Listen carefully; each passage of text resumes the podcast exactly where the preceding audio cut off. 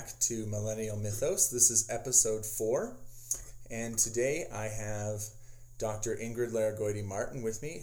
I'm really excited to, to be talking to her today, and we are going to be looking at two challenges that, that face teachers, big ones, uh, and they are apathy and trauma. We as teachers are encountering, encountering both of these issues more often as each year goes by. The vast majority of us are not equipped to deal with things like trauma. We're not taught those in, we're not taught about that or what to do about it in teacher prep programs. And apathy is one of those issues every generation lays at the feet of the one before it. Um, but teachers today are especially concerned about it. Um, so I have brought Dr. Laragoiti on today to help tackle both of those subjects. So I'm excited to welcome her. Welcome, Dr. Laragoiti thank you so much for having me, Jacob. This is really exciting to have an opportunity to discuss things that we're dealing with every day. Uh, I would agree. So uh, I'm going to talk a little bit about Dr. Laragoiti and, and where she comes from. She holds uh, a DMA, a Doctor of Musical Arts degree in instrumental conducting from CU Boulder, and is currently the director of bands at the Skyline High School Visual and Performing Arts Academy, where I was fortunate to work with her for a short time. Um, she is a former faculty member of the, and director of bands at New Mexico State University and Henderson State University. Uh, additionally, she came to Skyline from the South Florida CARES mentoring movement, and she is one of the most intelligent and capable women I've ever met, and most importantly, a dear friend. So I'm excited to have her. Um, so, the big subject today, we're talking about trauma, and it seems to me that after that bio, being a program director for the CARES movement would give you some expertise in and on trauma. So could you just talk a little bit about that? Um, sure. Um, I don't know about expertise because trauma is always new, you know, for right. every child that goes through it. So dealing with it is always uh, unique. But it definitely gave me insight on what our students are dealing with on a daily basis that, you know, we can't quantify. Um, CARES uh, National Mentoring Movement is an amazing program for underserved and underprivileged students, and a lot of it is us going into lockdown, last place chances, last chance places um, for high school age students and trying to help them deal with social emotional uh, issues to help them get out of their routine, their rut, or out of their lives to move forward and be at least career ready or college ready. And in those experiences, we hear these kids talk about trauma in every facet from abuse in every level to neglect at every level to hardships to uh, trying to find food, being homeless, uh, being a 15 year old who's taking care of four smaller siblings, so what I learned from that is we live in a time. This is all of this has existed throughout history, mm-hmm. but we live in a time where it exists at a higher uh, population percentage of our population, and it's becoming not unique. uh, that's a terrible way of saying it, but uh, we as ed- educators, like you said, are not equipped to work with this. Um, and so when we face it in our classrooms, and now we're facing it at a higher rate because the population's growing, and therefore that population grows, um, we can't deal with it and teach. Right. You know. Absolutely. So that's what I learned is that I have to go back to the drawing board. I guess yeah. along of it is Absolutely. that I didn't know what to do half the time. Mm-hmm. Yeah. You know. Um, also, that it is amazing that these children can do anything because I know how I deal with my personal trauma, and it is not at any point in time at the level of distress that these kids live in. Right. So, me to, for me to say I understand, or for us to say we understand what you're going through, is such a misnomer. Um, we we don't. Most of us don't know what it feels like to be homeless to have to take care of four siblings, to not know where our next meal is coming from, and for education to be the last thing on your list because you're just trying to make it to the end of the day. Right. Yeah. Um, so yeah, that's that's a terrifying state of affairs that's growing. Right.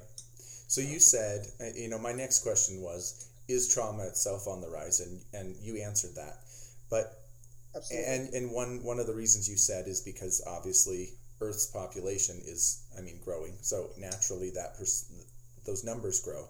But is there, do you see it growing for any other reason, or do you see that there's a there's something else behind that besides just the population?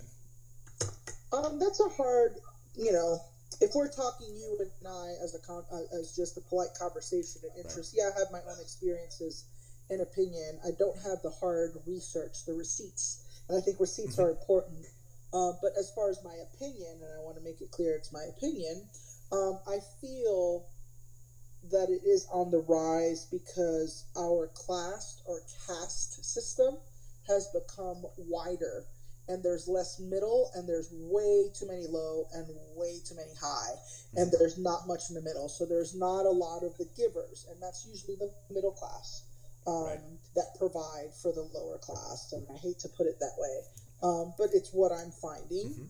so it's the have and have nots and there isn't the comfortable in the middle and we're seeing that with recent graduates who have to move back home we're seeing that with Right. people, you know, baby boomers who aren't leaving their jobs because life expectancy is getting longer and people are staying in their jobs longer, so they don't have positions. And there isn't, so we're seeing well educated. Forget about, you know, non educated, poor income. We're talking about well educated people who don't Right. have a place to go and are working, you know, minimum wage jobs and trying to make ends meet and have side hustles. And we keep talking about the side hustle like a positive thing when we know that our grandparents had one job from birth to death and were able to retire at a normal age and enjoy life. And that is not the reality anymore. So, how can we possibly imagine that the lower class, um, underprivileged, underserved community can be doing any better? right? Uh, so I'm sure you remember. Uh, uh, I mean, I do. Uh, my your your high school experience, um, and and maybe even when you were first a teacher, when you were first in the classroom.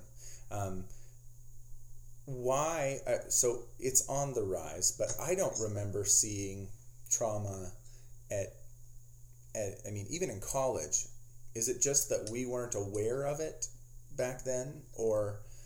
I mean, it seems like every kid I talk to is aware of, of some sort of trauma with with somebody they know or their best friend or even themselves. Um, I think we have to be more expense, ex, uh, explicit with what we're calling trauma. Um, because I think certain kinds of trauma have been on the rise more than others, especially at high school level or middle school level, um, because of influences of where we are in 2020 with technology and where the students who are now 15 years old have lived 15 years entirely on the internet and social media and what that has to do with their self value and right. communication and self expression, um, as opposed to not simple, but neglect or sexual abuse that's always come from the same place. Right. You know, that hasn't changed so much. Mhm. Abuse now is the same as it was in 1950s and 1900s and Right. 1850s as far as that goes. But what has changed is the social aptitude of our students and their ability to deal and cope because of the way that they, they've learned to communicate. And that's something that we've engendered, right? And we don't know the results of that yet, even now. Um, but we're starting to see it in the classroom, and that's the first place you're going to see it. Right. Uh, so yeah, I think it just depends. When I was in high school and I first started teaching, I mean, definitely when I was in high school, there was no internet, so there's that. um, as I age myself, um, and um, even when there was email, and the beginning of that was when I was in college. And I remember as a freshman, they gave everybody an email, and I was like, "Who the heck is going to use this? Like nobody important. That was only for important people." You know, but by the time I got to my master's, it was something people were starting normal people were Right. starting to use so um, i knew about trauma when i was young because i grew up in an underserved community in urban west new york and new jersey so the trauma was there i didn't know very much or meet very many people who had suicidal trauma depressive trauma Right. and i can't tell you if that was because we just didn't talk about it and it wasn't as accepted right. to talk about or if that wasn't what they were feeling i don't know right i know that people were facing hunger or lack of job employment monetary rent right. you know et cetera et cetera all of those kind of things were definitely still there and i knew people who were suffering physical abuse or like hitting or whatever. Uh-huh. Um, I didn't I didn't know of anybody having sexual abuse. I was not having those conversations at that age. Right. Um, AIDS and homosexuality was a big buzz thing, and it was just developing when I was a kid, so nobody talked about it. That was the hush thing. So right. I don't know if there was homosexual trauma, if there, you know, right. transgender. That didn't. That wasn't a conversation, so I can't speak to that I'm glad that at least nowadays we can and our students can speak about it.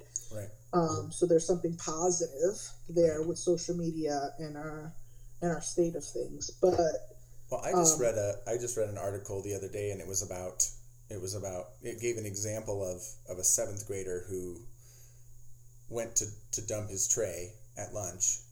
I don't yeah I, I don't think kids think of it that way anymore. I remember the trash cans and you dump in the tray, but and he he slipped and fell in you know in 1990 and everybody laughed but then he went home and nobody remembered it. And then now it's 2020 and the same kid trips and falls and spill and then Instagram comes out Snapchat comes out the recording thing. So I mean I certainly think that has I mean from my perspective the you know the bullying con- continues the the the communication continues at home the um, kids can access all sorts of things at night, you know, once they go to bed.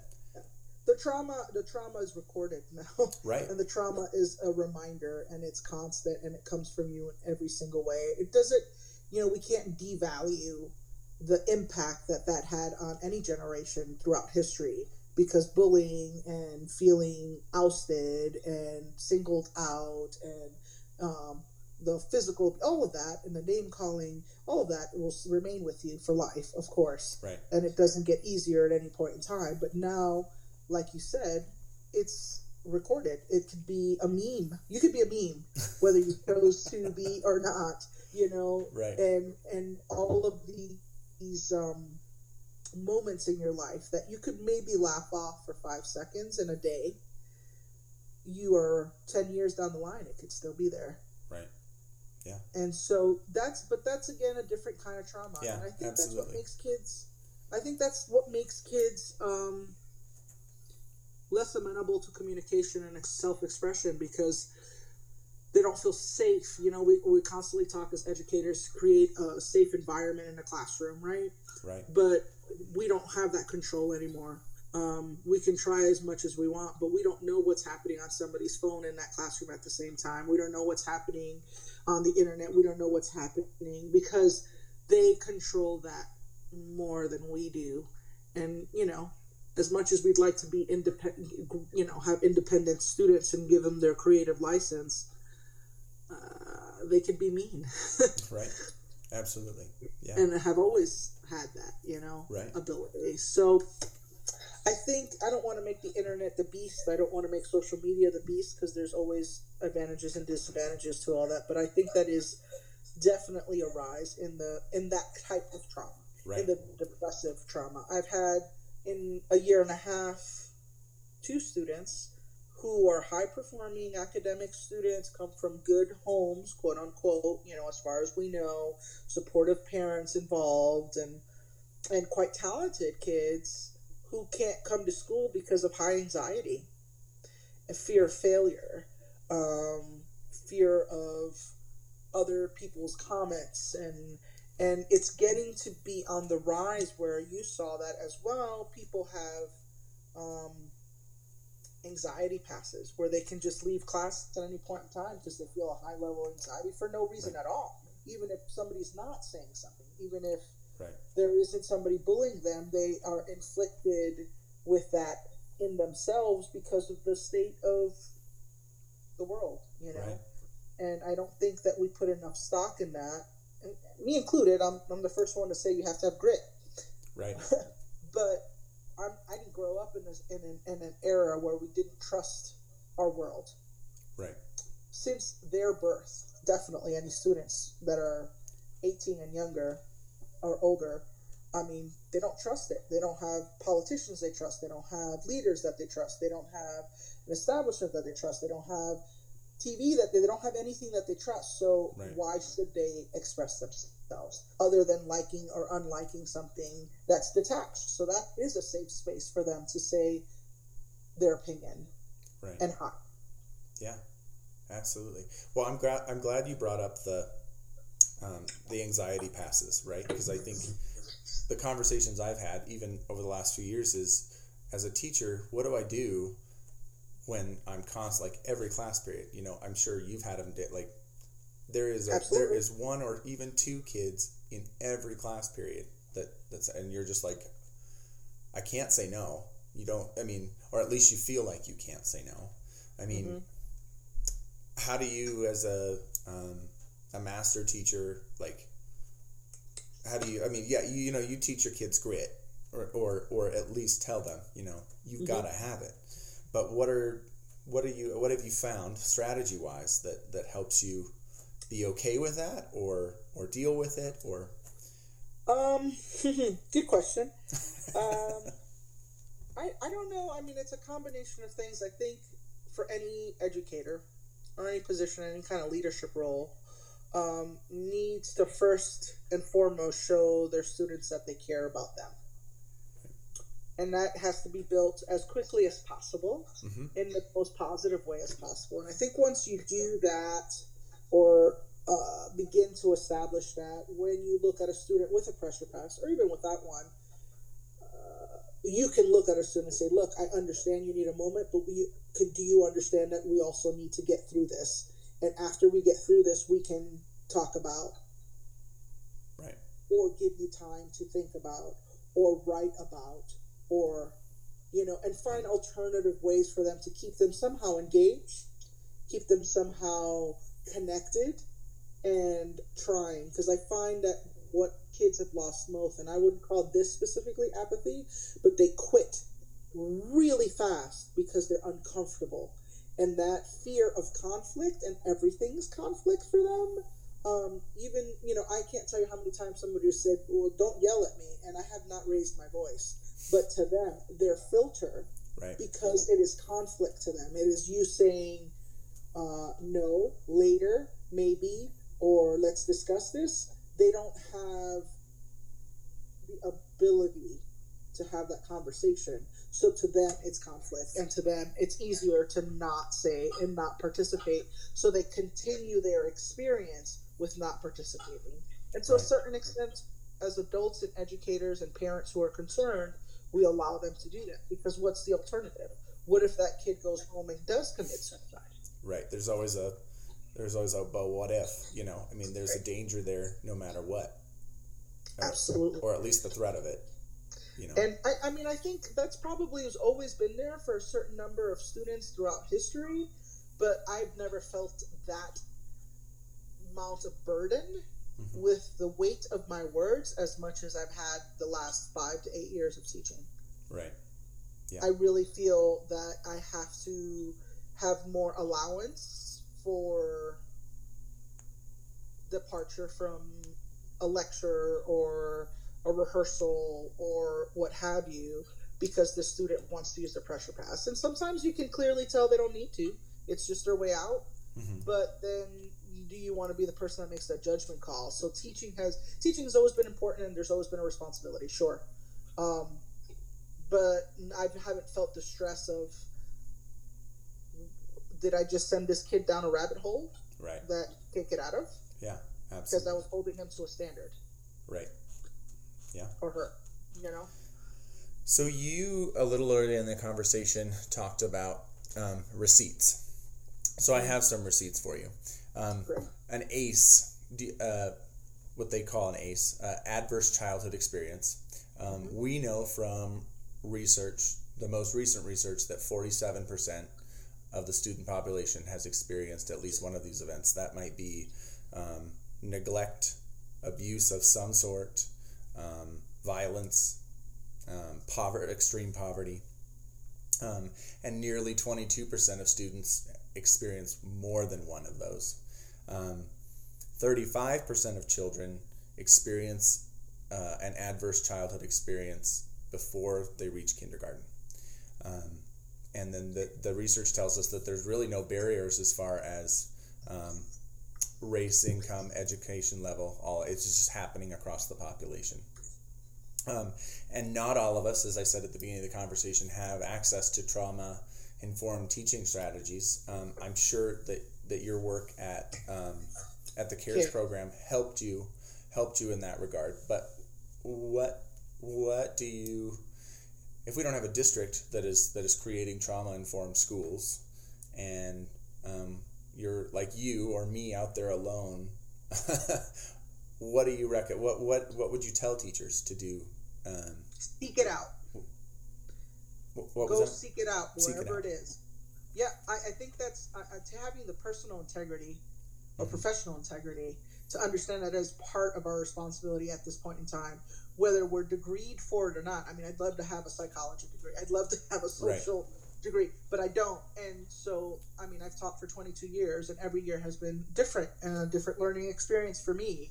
Um, so I have to bring a different set of tools every day. Um, mm-hmm. And it seems that, like I said, the last five, eight years, this has been the tool that I have found that needs the most, um, right. you know, attachments to work. Right. And so I think number one is to seek it out and, and realize that maybe you're hitting that wall with that class or that student or that population or that group, and it's not necessarily content based and knowledge based. Right. That you have to, you know, we always say meet the student where they are. And I don't think that's true anymore. It's you have to know the student where they are. Right. And I think that's a really important change in the vocabulary because that's not always our first instinct. We have a job to do, we have a goal set, we have, you know, assessments, and we have, I don't want to say quotas, but we have things we have to meet as a school, as a mission, as a, and we're generally passionate about our subject and discipline, and so we want right. to get there. And we forget that everybody that's in that room has their own world Right. I, I just spoke to a student this morning who wonderfully capable freshman, talented, lots of potential, insert all of the buzzwords that you would like for a student, and beautiful character personality. Right. And unfortunately, she is late to my class or is absent to my class probably this year 50% of the time. And I've addressed it with her parents, I've addressed it with her. She's not skipping. Her mom keeps her home so she can get make sure that her older brother gets up and goes to school. So she'd rather her not go. And so I talked to her, real talk today. Mm-hmm. And you you know what real talk for me is, right. but like for those that don't know who I am, is I sit them down and talk about the reality of the world. And this girl's 14 years old. And I said, you know, you're doing this for your brother and family is important and you're respecting your family, and I agree with it wholeheartedly. However, what are you going to do in four years? What are you going to do in 10 years? And how are you going to look back and say, well, I should have done something for me? So, is there a balance? And um, how can I help? And she was tearing up, mm-hmm. and she hadn't looked at it that way. She was just doing what mom was telling her to do and not realizing the repercussions of that. She's like, I want to graduate high school. And I said, let's not talk about high school or degrees or education. Let's talk about what do you want to do? And like that was the first time she teared up. I said, What do you see yourself enjoying? And she's like, I, I would love to to fly airplanes. And I said, wow. So that's awesome. How would what do you think you need? She's like, Well, I know I need a high school diploma. And I said, How are we gonna get that? You know? Absolutely. And it was such a simple conversation that she hadn't thought through and nobody in her family has.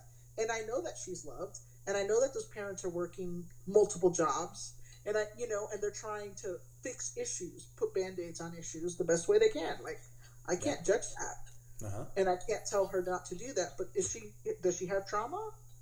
Absolutely. Right. Is she coming to school prepared to learn? Absolutely not. Like she's got the weight of her brother's life on her shoulders. Yeah. So mm-hmm. I think as teachers, we have to understand coming at a student Mm-hmm.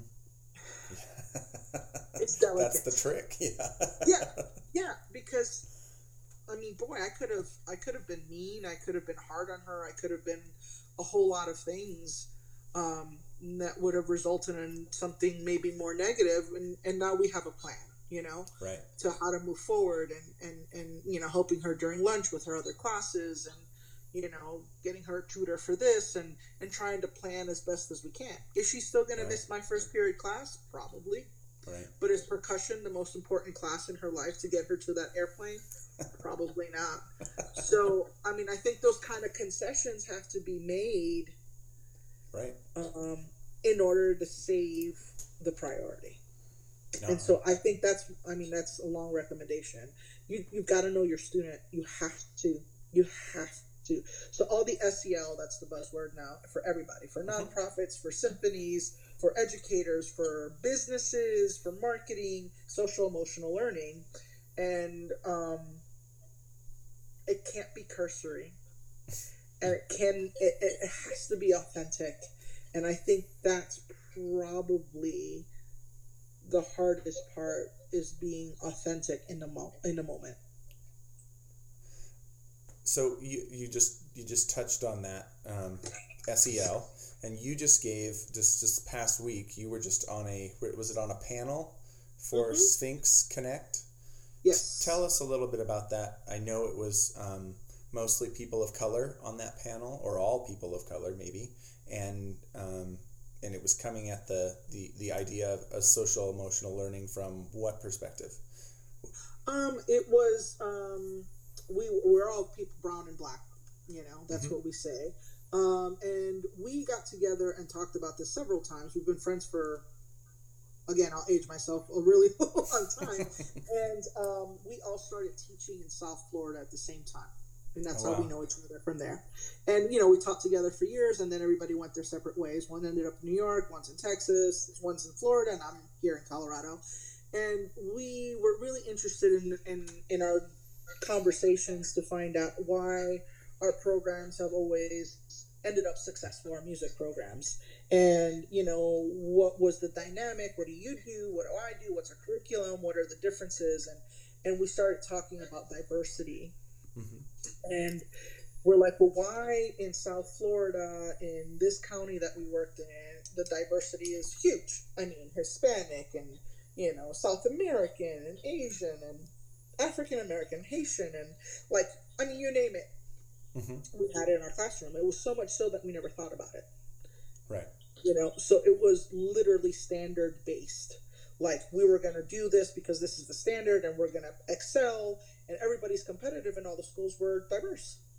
Right regardless of funding, regardless of whatever, everybody was going to play their 12 major scales in under two minutes memorized. Everybody was going to go to these honor bands and everybody was going to have these experiences. Then we all went to different places and we're finding that that's not the way it is. And so we started asking ourselves why.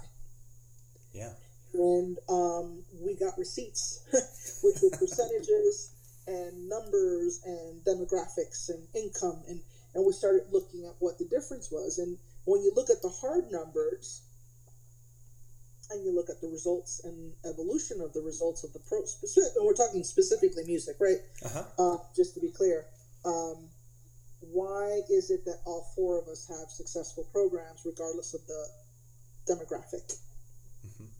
And how do we approach the classroom differently? Is it us? Is it the area? Is it the water? You know, we've asked all these questions. And what we find is that number one, and I named the clinic Great Expectations because I believe that there's a bias, and whether it's conscious or unconscious, and I actually believe, truly believe, that it's more unconscious than it is conscious from the educators that we do not have the same standards across the line. Um, and what I'm finding specifically is that if you have a classroom of 30 students and 10 of them are English uh, as a second language, five of them are, you know, some kind of spectrum, you know, five of them are overachievers. It's really easy, et cetera, et cetera. Uh, it's really easy for you to be okay with the group of students who don't speak English with the group of students who aren't up to par to just sit and be quiet, and then you can teach. Yeah. You know, it's that mm-hmm. that feeling of asking a question and having the same students that know the answers answer it, and you're saying, "Oh, they understand." Then you give an exam, and only that student gets it right, and you're like, "Wait a second, I thought everybody understood." Well, you only asked one kid. Right. You only asked those kids that knew. You know, and instead of waiting for that awkward silence and realizing, "Oh, wait, nobody knows what's going on," and we have to go back to square one. And I'm not blaming a teacher. I'm not calling a character out. What we were doing was just looking at what the difference is, you know, uh-huh. and taking the, the extra time and the extra steps to to learn how to teach and stratify a, a, a lesson plan for all those learners. And I remember when we were at Skyline last year, they gave us that statistic, and I don't, I'm not, I'm not going to quote it because I'm going to say it wrong. But they said on average in the classroom with 30 kids, they gave us like there's probably two homeless. There's probably four who've been I remember some that. trouble. Yep. And all those numbers were like, oh my goodness, what are we like? That was eye opening for Uh-huh. us, and that was a picture of our school Right. where we're at. So, um, presenting with this panel and seeing, you know, a, a friend of mine, one of the people, Jasmine Britt, up in New York, who pretty much her and her team was single-handedly bringing music education back into the schools in New York. And you're talking about New York, where there's more art than anything else, Right. yet not in the schools and not accessible and not funded and not for every child. And and so this is someone who's in the last 10 years changed everything about music education in New York. And so like why can't she do it? Why can her team do it? Like so I think a lot of that um we're talking about trauma and apathy, a lot of that is taught, a lot of that is unconscious bias. Um, I don't want to say racism because I don't I don't believe that I think those are smaller cases than they are larger cases. I think it's just you have a class of 30 to 40 kids and you're teaching and it becomes difficult and so you just go like a, a train at the middle and whatever you lose on either side is you know collateral damage Yeah. because what can you do Yeah. you know um, so the whole system is just not structured but what we are finding with SEL is that we all teach leadership constantly we all teach uh, self-value we all teach voice and i don't mean singing like you Right. Yeah. but Absolutely. I mean, having that student find a time within that first year where they feel seen Mhm. and they feel heard and they know they're valued and that their voice matters. Um, and we spend time trying to develop that. And I think that was probably the one unique thing because, well, not unique, but that's the one thing that maybe has allowed us to get to success. Right. It's the one. that it's the common thread that that you guys could identify that yeah. bound you all Yeah. together. Absolutely, because I mean, we all teach the same musical notes. We all use the same repertoire. We Right. all, you know, try to get our kids to achieve the thing. Um, but I think that was an important aspect. So Yeah. that, and, uh, I mean, there's so much more to be done on Right. that. That you know, Yeah. just scratch. We just started the conversation. yes. In a in a thirty minute podcast. We. yeah, yeah, and we haven't even gotten to apathy. Right? Right. Well, and I mean, apathy. Um, I think you know, trauma is that is that thing that's blossoming blossoming on all our radars right now. Um, apathy is something that that we've talked about. Well, teachers. I mean, I remember my teachers saying, "That kid's lazy," or "That kid doesn't care." I mean, teachers talk about it. Parents talk about it. I think the most common thing I get back from you know kids or talking with other people as well. Every generation thinks that the generation after them is Wasn't worse. it Aristotle that said, like, if our future depends on our next generation, there wasn't going to be one? Right. Yeah. So that was what? How many years ago? but you and I have had some really great conversations about apathy, um, and and you've taught in more um, locations than I have. So I'm interested to. I mean, you were just talking about diversity. You know, you were in South Florida. You're in New Mexico as a as a professor. You're in. Um, Arkansas, yeah. Texas. Yeah. Like, yeah. So, is it the same everywhere you've been? No. And- That's an easy answer. yeah, uh, it's not, and uh, I'm sure I have bias in some way, shape, or form that I can't identify. Um, but just to stereotype in a really negative way, uh, East Coast has more uh, sass, more grit, more voice. Even if it's misdirected, it's Mhm. just there. And the West Coast is a lot more subversive and um, quiet and lack the ability to advocate for themselves. Um, and a little bit harder, in my opinion, to I, I find it harder to squeeze a lemon and get a drop than having a whole lot and then trying to guide it. Right. And I find that in in in East Coast experiences, Arkansas, I'll consider East, you know, and in South Florida and New York and Connecticut, I've done honor bands in all states. Um, those kids have a voice. Mhm. And so when you ask them something or when you teach something or when you do something, there's an action back. So as a teacher, you're able to hear, observe, uh, assess really quickly where everything is.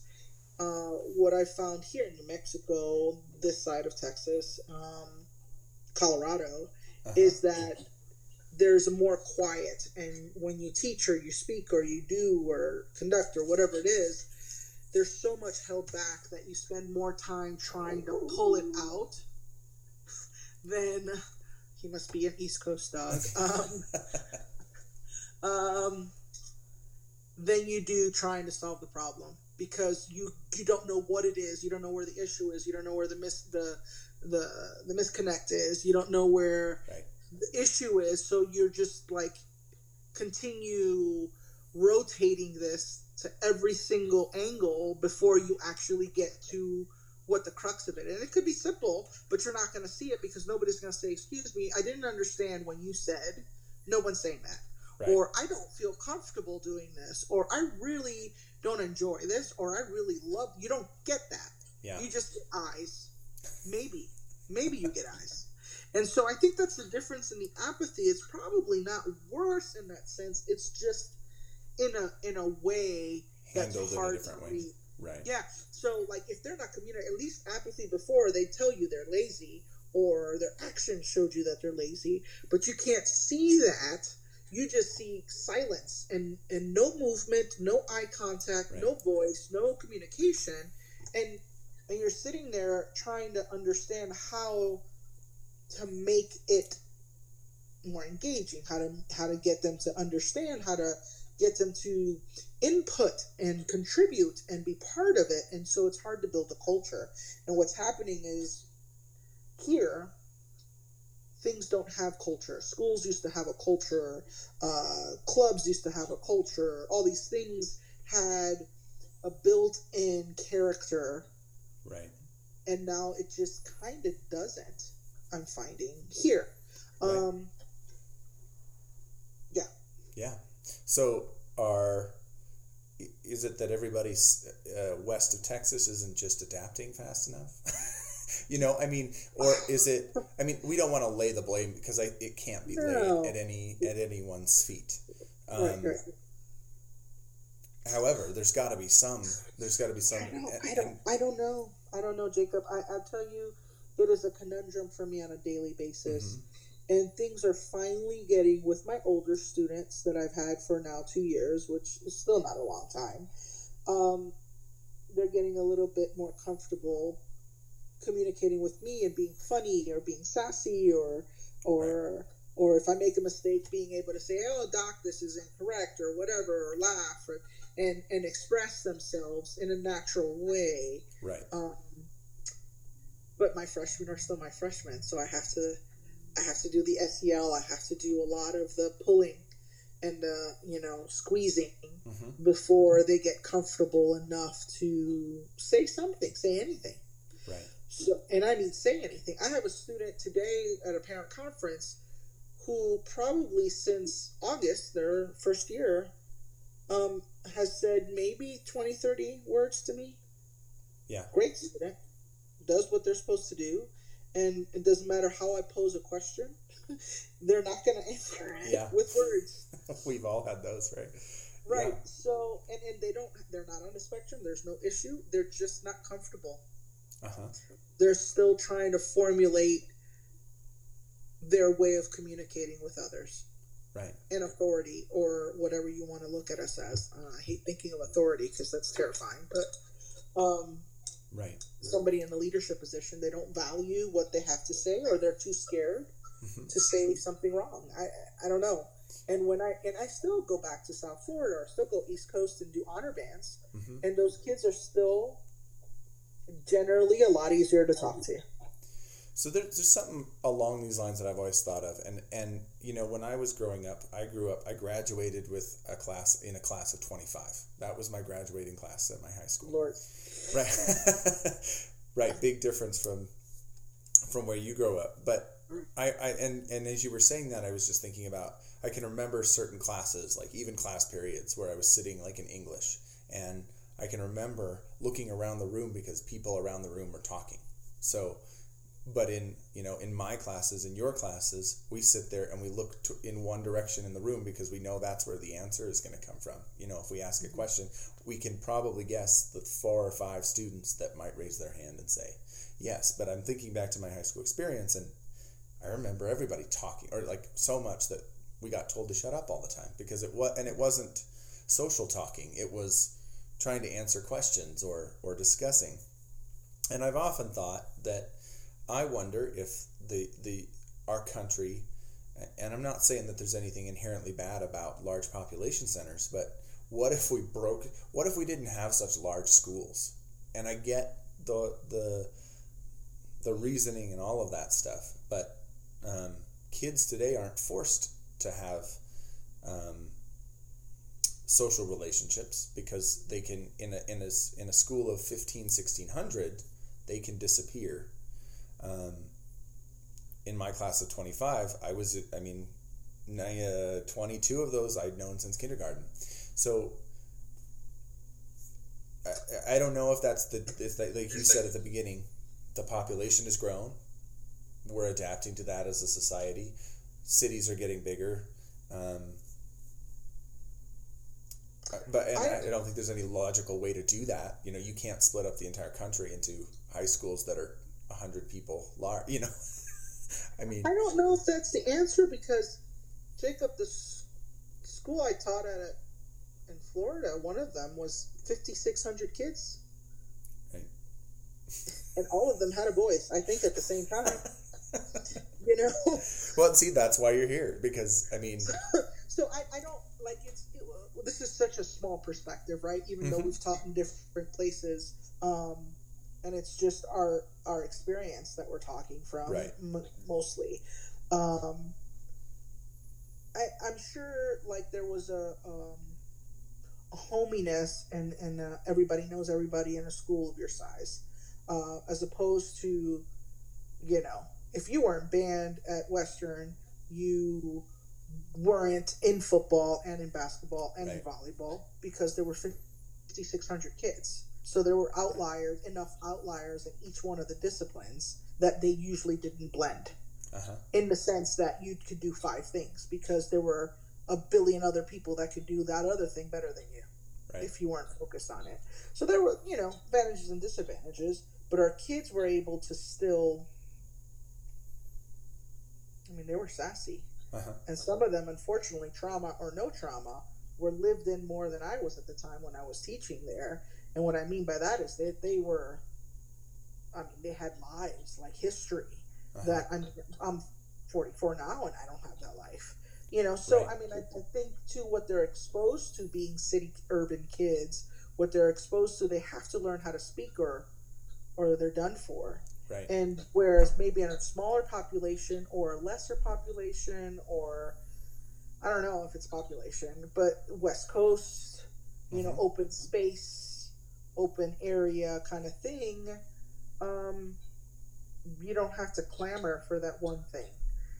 right, Everybody could be in choir, baseball, wrestling, and basketball. right. Well, I was, you know, yeah, Right. I was in everything. So. I, I think in that you can hide a little bit more because you don't have to be the best. Uh huh. You don't have to be the strongest and you don't have to advocate for yourself. You just have to show up. Yeah. And I'm not taking anything away from the work that was put in. Um, and I'm sure there's outliers on both ends. Absolutely. Um, but like, you know, uh, even at where I'm at right now currently, you know, I have kids that are in 15 different programs, and everybody's trying to get that kid to be in 15 more programs, you know, Right. to validate the existence and the FTE and all that stuff. Even though we're the biggest school in St. Vrain, but that doesn't mean that all of those kids in that school are participating. We're still talking about the same 10% yeah. or 20% that are active. mm-hmm. You know, the rest of the 80% aren't doing anything, and we're not going after them because they're not the high achievers, and so therefore we're back to the demographic of the underserved and the underprivileged that are easily forgotten because we're all trying to get, you know, that one kid, that one girl, that one guy, that whatever that can, is really smart and really talented and really strong to be in all of it. But the other kids, we're not even looking at, we're not asking for them because it takes too much to get into the performance level that we want them to Right. Yes. full circle on that, but I don't, I don't know that uh, population is really it. I, I think for me, if I were to blame our current state of apathy, it would be social media. And I know that's like the thing to say, and you know, I, I don't disqualify any of the advantages that we have because of it. You know, um, I and I use social media and all of the things too, and I'm grateful Yes. for it. But I think I grew up in a time where I can turn it off, and I know how to do that, and that I know what real joy, in reality, like physical, tangible joy, um, with a human, with an art, with a discipline, with uh, something by myself, without any validation, with any likes, with any opinions. Well, you didn't grow up in it. You didn't grow up Right. with that. I mean, So- they talk about a literal um, fix from getting likes. I mean, like the addiction science there. Mhm. That there's a shot of is it endorphins when when you get a like. absolutely. You know, we train our bodies to, and then kids are they put something up and they're constantly flipping back to that because they've got to see those likes or those hearts on Instagram or whatever they are. Right. Yeah. Right, and and that takes their uh, for some of them they you know whoever is the uh, whoever personality is extroverted. Well, maybe they'll become the next influencer, or maybe they'll have a blog, or maybe they'll make a, and that's great for them. It's another outlet. They were going to be that, but for the majority of the of the population of students that I'm seeing, it actually takes their voice away, it takes their active participation away because they feel safe just doing things on their computer. Even speaking, it was funny Valentine's Day, right? And we have the singing Valentines that happen, Uh-huh. and we have, you know, kids doing little things for their girlfriends, boyfriends, whatever.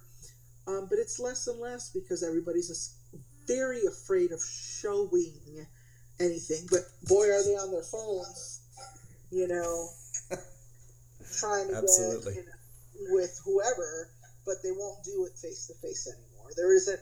It's too high stakes to be let down. It's too high stakes to be wrong or to show affection or it's And it might get recorded and then it will never go away. oh goodness.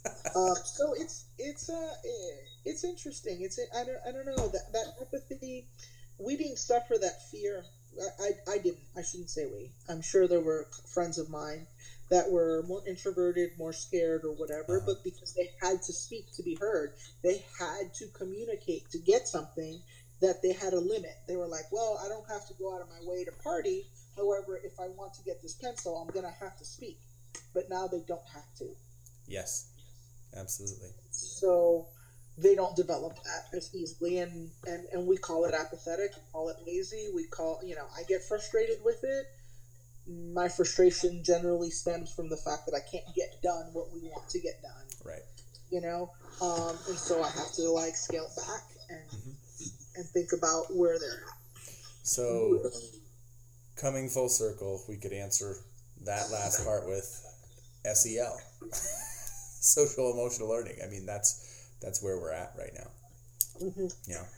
Yeah, and and and that again, it's such a buzzword. And with anything else, just like when people now, what are the buzzwords are diversity and inclusion and outreach and educational outreach. Right. These are all things that everybody is like in the last 15 years discovering is important, but it's become just words and there is an impact. So people feel really good doing outreach, quote unquote, you know, that, that those few symphony players that go to a classroom and play for a half hour and oh, we played for a bunch of kids and it was great. Was it?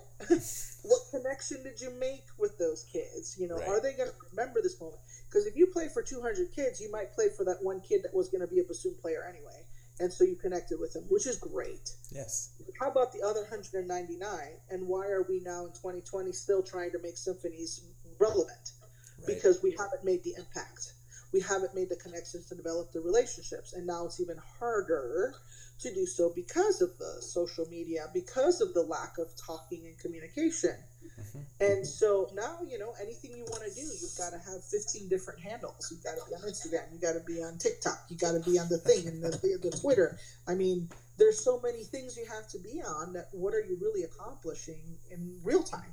Yeah. because if you're recording all this and submitting it, what you know, what Yeah. work are you getting done, and and are you making an impact one on one with someone? And I don't think that's being valued anymore as much as it should, in my opinion. Yeah, I agree. Well, Dr. Lara Goiti, uh, before she came on the podcast, had uh, parent teacher conferences for three or four hours.